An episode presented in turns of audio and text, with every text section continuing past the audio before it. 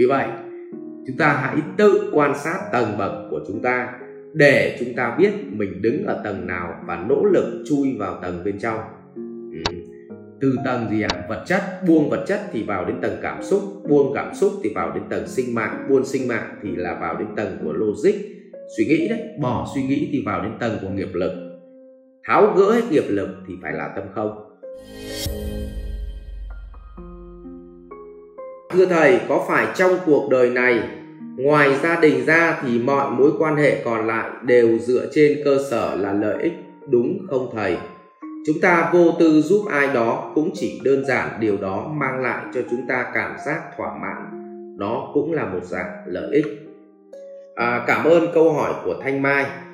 À, đứng về mặt góc nhìn suy xét thì à, tôi sẽ chỉ ra 6 cái vòng trong cuộc sống này để bạn nhận diện. Cái vòng ngoài cùng của đời sống là con người ta sống bằng vòng vật chất. Vì vậy, khi bất cứ người ta làm một việc gì, người ta đều phải cho đi một ít vật chất và người ta mong muốn là lấy lại vật chất nhiều hơn, gọi là đi cầu vậy thì bạn mà đứng ở vòng vật chất thì bạn sẽ nhìn nghi ngờ mọi người. Khi mọi người cho đi cái gì, bạn sẽ cho rằng họ chắc được lợi ích gì đây? Vậy thì bạn hãy quan sát cái cái cái cái suy nghĩ của bản thân mình nhé để tự mình định vị xem mình đứng ở tầng nào. Vì nguyên tắc mình đứng ở tầng nào thì mình sẽ nhìn sự vật hiện tượng ở tầng đó. Ví dụ người buồn cảnh có vui đâu bao giờ. À, thế thì trong lòng mình mà buồn thì mình nhìn chắc chắn mọi sự vật hiện tượng nó sẽ buồn. Nhưng mà nếu mà bạn mà đang yêu thì bạn nhìn mọi thứ nó đều cực kỳ tốt đẹp cực kỳ tuyệt vời. Như vậy, tâm của bạn, mà bạn gì ạ? À? cái cảm xúc của bạn ở đâu? Ừ, thì bạn sẽ nhìn cuộc đời này, tâm bạn ở đâu, bạn sẽ nhìn cuộc đời ở cái góc nhìn như thế.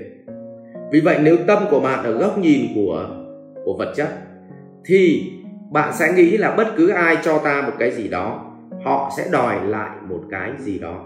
Vì vậy, bạn có quyền gì ạ? Rất là sòng phẳng. Rất là rõ ràng mà bạn không muốn nợ ai mà bạn cũng chẳng muốn cho ai nợ. Điều đó cũng chẳng xấu vấn đề là chúng ta đứng ở tầng nào mà thôi. Tầng thứ hai là tầng của cảm xúc. Có những người uh, họ sẵn sàng bỏ ra rất nhiều tiền để mua cảm xúc. Và bản chất chúng ta đi mua đồ dụng vật dụng thôi. Chúng ta mua uh, cái chức năng cái function ấy, cái function cái cái cái chức năng để sử dụng. Không có nhiều và phần lớn chúng ta mua cảm xúc mà thôi ví dụ thầy mua cái áo này chẳng hạn. À, thì thực ra cái áo này cũng để mặc thôi nhưng rõ ràng nó giải quyết được cảm xúc của mình cho nên mình xuống tiền. Vậy thì rất đơn giản là nếu chúng ta có góc nhìn cảm xúc thì chúng ta sẽ thấy mọi sự cảm xúc và chúng ta sẵn sàng bỏ tiền mua cảm xúc. Nếu góc nhìn của bạn đến tầng thứ ba nếu góc nhìn của bạn là sinh mạng nó liên quan đến gì ạ? Sức khỏe liên quan đến hơi thở thì bạn nhìn mọi thứ đều dựa trên góc nhìn của bạn. Thằng này khỏe, thằng kia yếu, thằng này biết tập yoga, thằng kia không biết tập. Thằng này biết thiền, thằng kia không biết thiền. Thì bây giờ câu chuyện của bạn nó xoáy xoay quanh cái gì ạ? Sinh mạng. Như vậy bạn cứ đứng ở tầng nào thì bạn sẽ xoáy quanh cái góc nhìn ở tầng đó. Khi bạn vào đến tầng thứ ba là tầng logic, thì trong suy nghĩ của bạn, cái gì bạn cũng logic? Cái lá nó có diệp lục. Tại sao lại có diệp lục? Rồi diệp lục là do uh, nó quang hợp từ ánh nắng. Vậy thì tại sao lại có ánh nắng? Tức là những cái câu hỏi ấy liên tục được giải quyết về logic học đối với cái người mà gì ạ? À, đối với người mà mà mà cái góc nhìn của suy nghĩ. Vì vậy những người đến vào cái tầng thứ ba họ sẽ không bị lừa bởi cảm xúc nhưng họ sẽ bị lừa bởi logic à, ví dụ như đánh bài chúng ta thấy ngay. Ví dụ người ngồi đánh phỏng thôi. Mà chú nào càng logic mà thằng đằng trước nó logic đẳng cấp hơn nó đọc được suy nghĩ của chú là chú ăn đòn.